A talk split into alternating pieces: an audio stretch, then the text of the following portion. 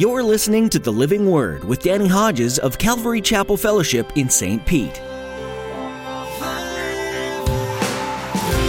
come alive as we are filled with the living word. Uproot the lies so we can fully rest in your truth.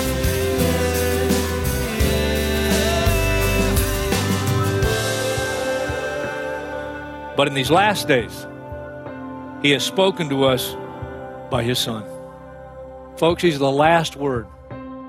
Whom he appointed heir of all things. you kidding me? And through whom he made the universe. The Son is the radiance of God's glory and the exact representation of his being, sustaining all things by his powerful word. Today, Pastor Danny dives into what Hebrews has to say about Jesus. Jesus is greater than any who came before. He's a greater messenger than the angels who spoke to the prophets. He's the final word of God. He is the word of redemption. He's the word of hope. And everything in all the earth is held together through his word. That's a word that you can trust. You can trust the word that holds everything around you together. You can trust the word that comes directly from the Father in heaven. Now, here's Pastor Danny in the book of Hebrews, chapter 1, with today's edition of the Living Word.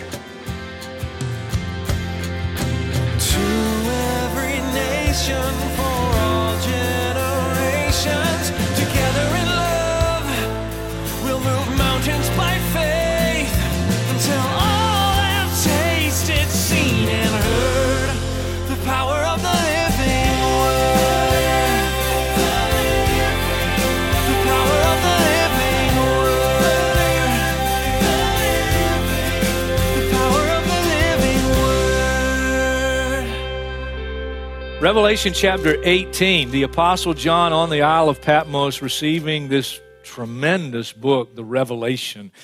And he says in chapter 18, verse 1 After this, I saw another angel coming down from heaven. He had great authority, and the earth was illuminated by his splendor.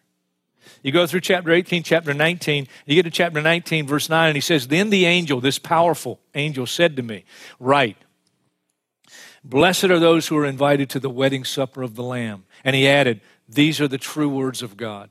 At this, I fell at his feet to worship him. John the Apostle. But he, the angel, said to me, Do not do it. I am a fellow servant with you and with your brothers who hold to the testimony of Jesus. Worship God. For the testimony of Jesus is the spirit of prophecy. The angel says to him, Don't you worship me. This, this is all about Jesus, it's not about me. That's what all the prophets spoke about. That's he's the center. Not me. Hebrews 9:15, Hebrews 12:24 tell us that Jesus is the mediator of the new covenant. Did you hear what I just said? Jesus, one person, one person. Jesus is the mediator of the new covenant. Now listen, if the old covenant was mediated through many angels, okay, not just one, many angels were involved. These powerful angelic creatures involved in the mediation of the first covenant through Moses.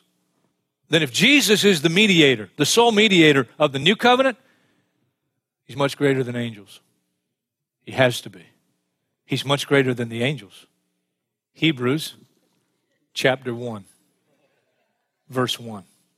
In the past, God spoke to our forefathers through the prophets at many times and in various ways, sometimes through angels. But in these last days, He has spoken to us by His Son. Folks, He's the last word, whom He appointed heir of all things. you kidding me? and through whom He made the universe.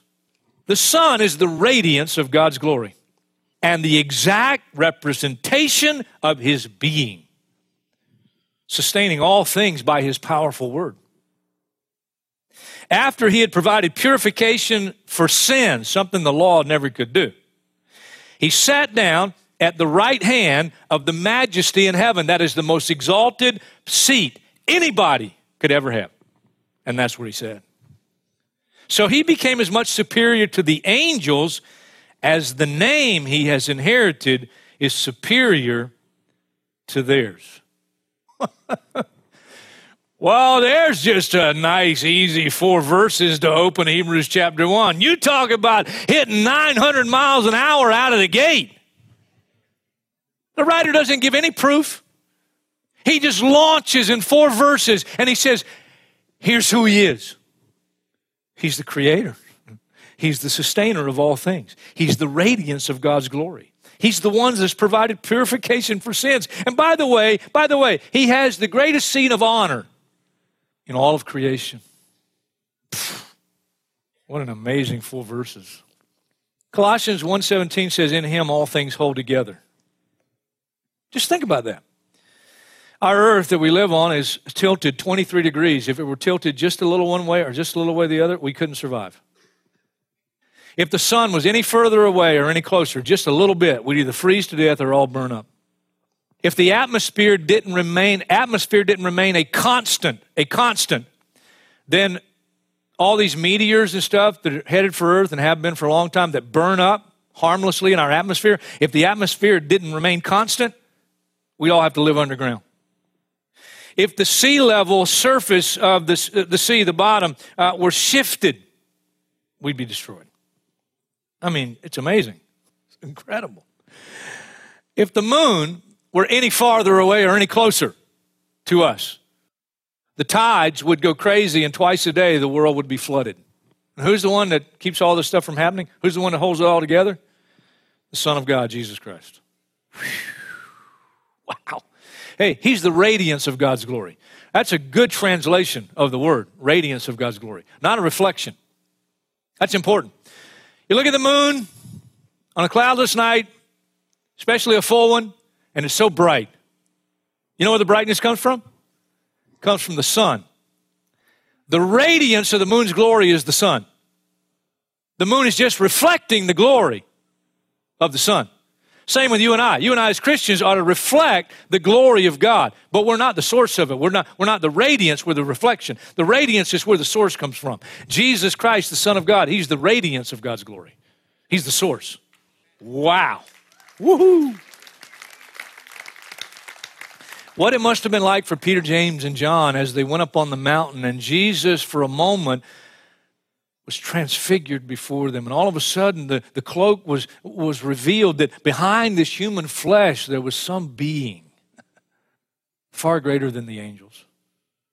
And he was transfigured before them. Philip said, Lord, show us the Father, and that'll be enough. Jesus said, Philip, Philip, have I been with you so long? Philip, if you've seen me, you've seen the Father. Jesus said, I and my Father are one. That's why the Jews picked up stones to stone him. They said, You, a mere man, are making yourself equal with God. As a man, Jesus was as much superior to the angels as the name he has inherited is superior to theirs. One of my favorite commentators suggested that the name is the Son. I disagree. The name is Jesus, Philippians 1. He humbled himself, became obedient to death, even death on a cross. Therefore, God exalted him to the highest place that at the name of Jesus, every knee should bow and every tongue confess that he is Lord. By the way, one day every tongue will confess, it says, in heaven, on earth, and under the earth. Better to bow now than bow then.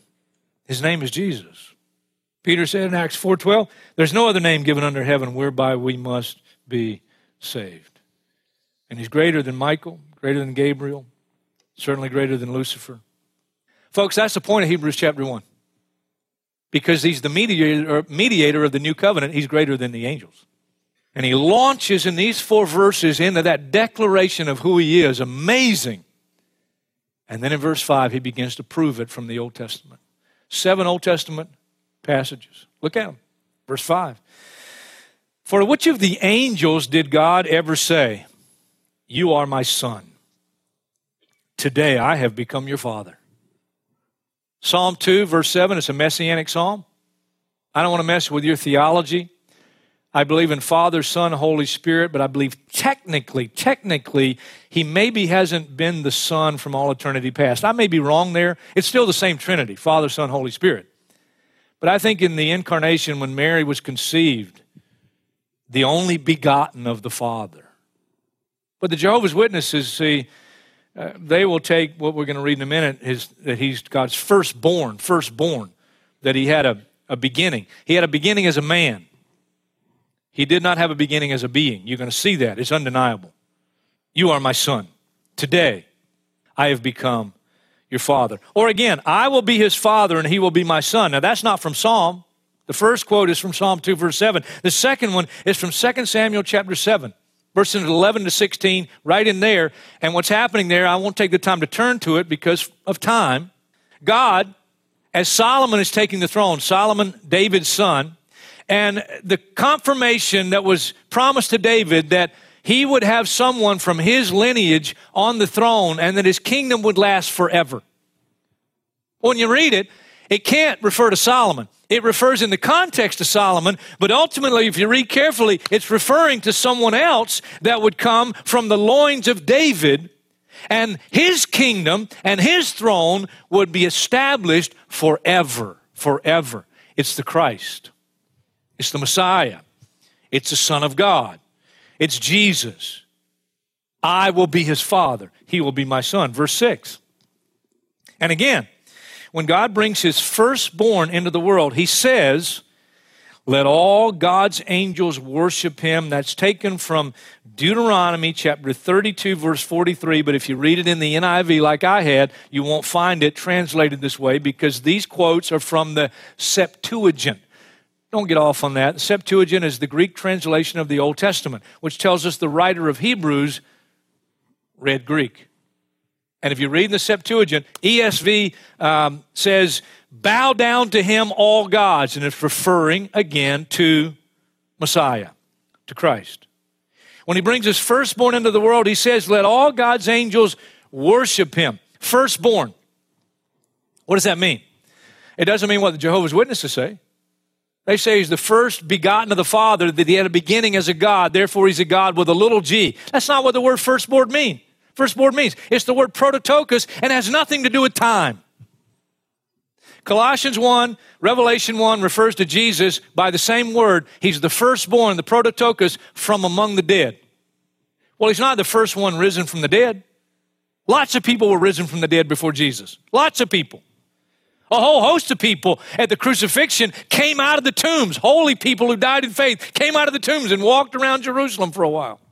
A lot of people raised from the dead before Jesus. Lazarus was raised from the dead before Jesus because firstborn doesn't mean what the Jehovah's Witnesses say it means. It means preeminent one.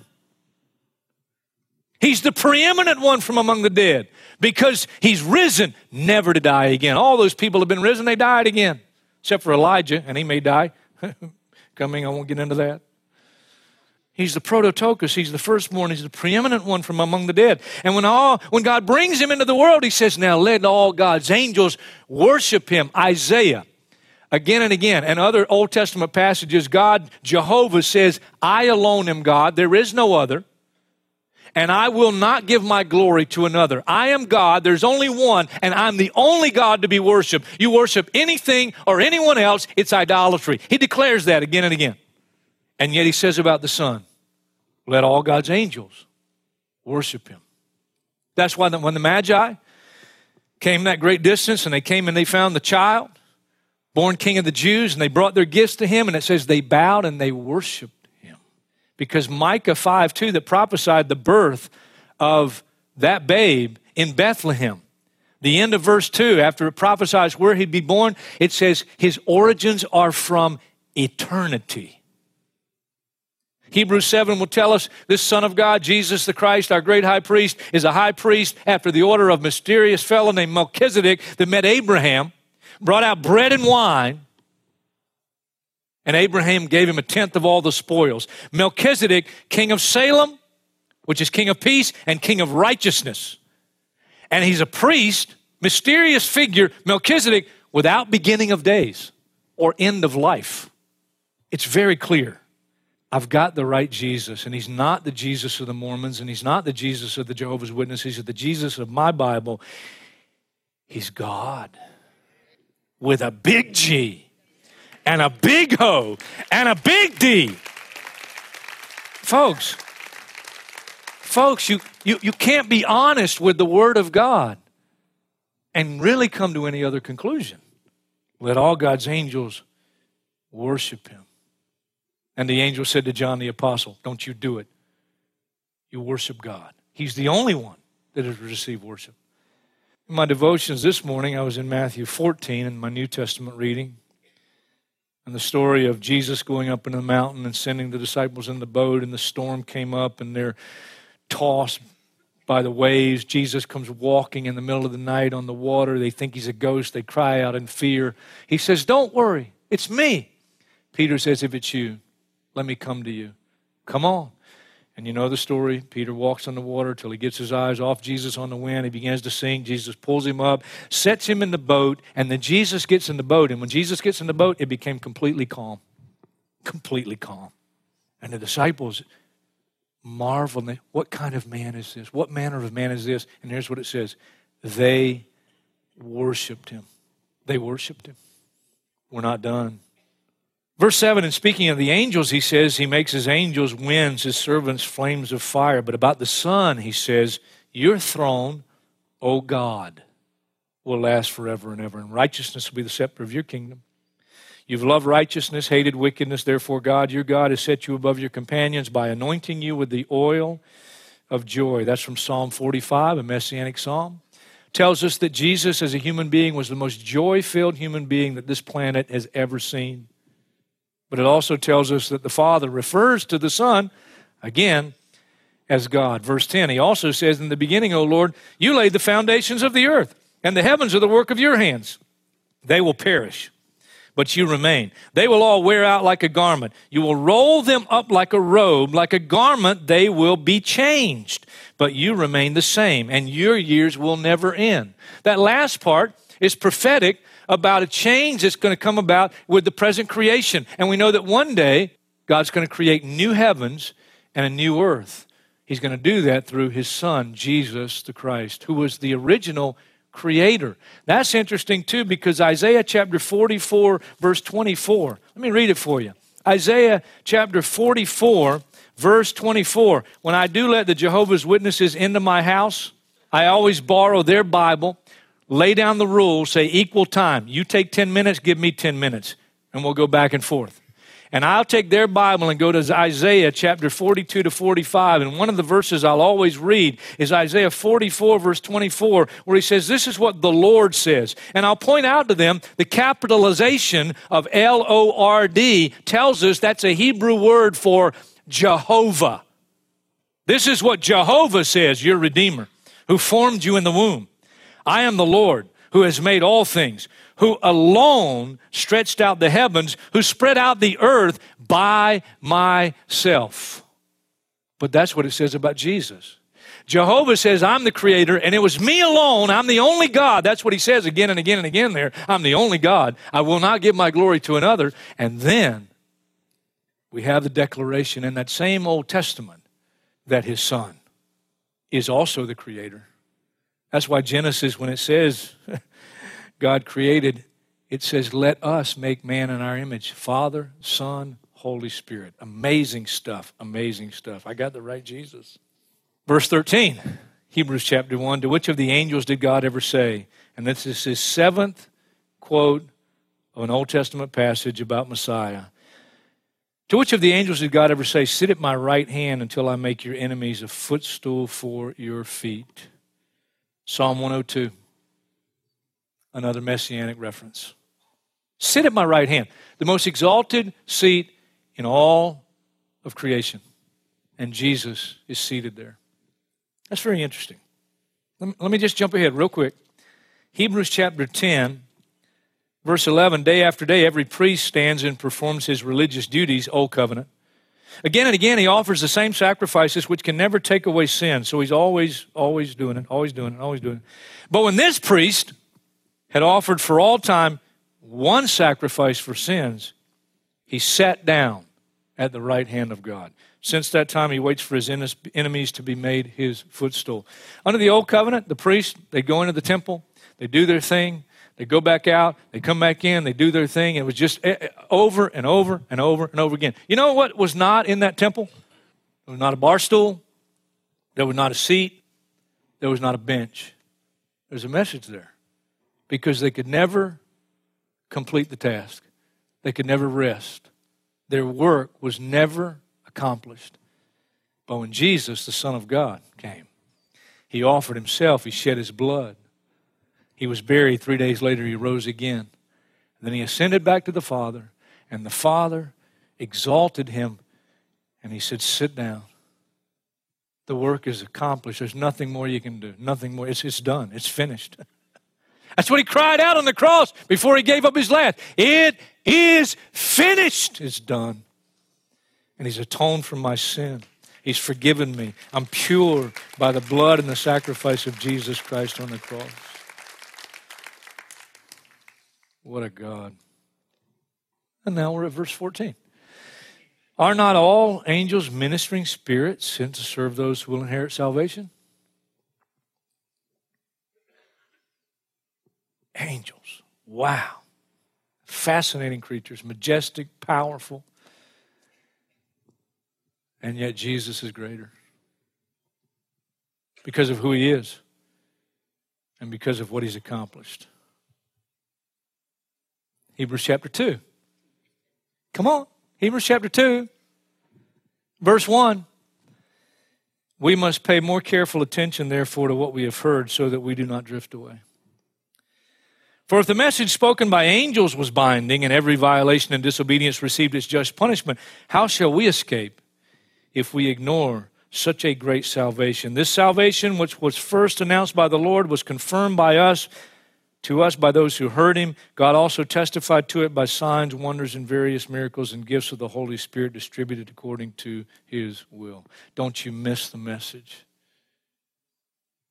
Jesus is the last word. He's the last word. And if you miss Jesus, you've missed. You missed. Listen, you understand what God has done for us? You understand all that we have in salvation? What are you doing with Jesus Christ? I got one more thing to read. Some of it the Lord gave me, some of it I stole from John MacArthur. He came from the bosom of the Father to the bosom of a woman. He put on humanity that we might put on divinity. He became Son of Man that we might become sons of God. He was born contrary to the laws of nature, lived in poverty, was reared in obscurity. He had no wealth or influence, had neither training nor education in the world schools. His relatives were inconspicuous and influential. In infancy, he startled king.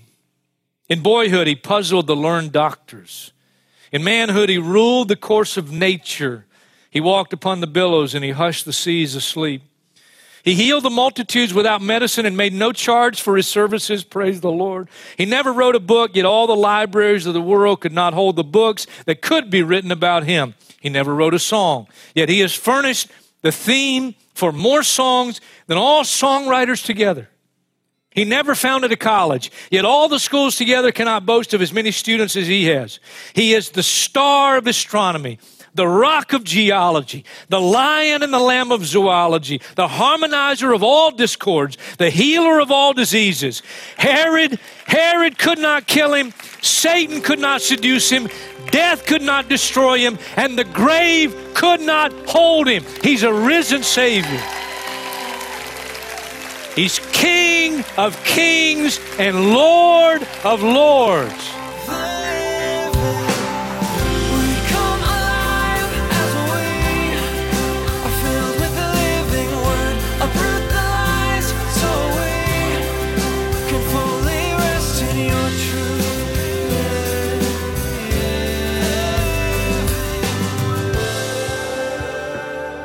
Today on the Living Word, Pastor Danny Hodges has been teaching through a series from the book of Hebrews.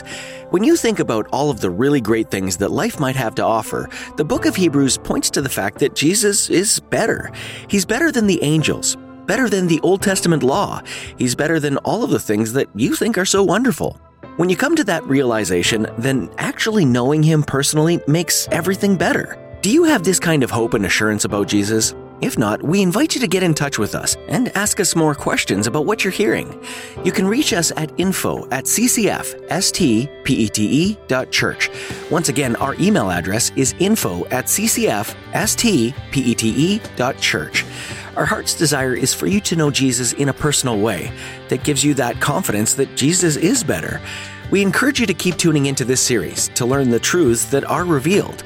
Before we go today, we want to mention that if you live in or near the St. Petersburg area, all of us at Calvary Chapel Fellowship would love to have you join us for our weekend services. Just go to ccfstpete.church and get directions and service times. Again, that's ccfstpete.church. Thanks for joining us today, right here on the Living Word.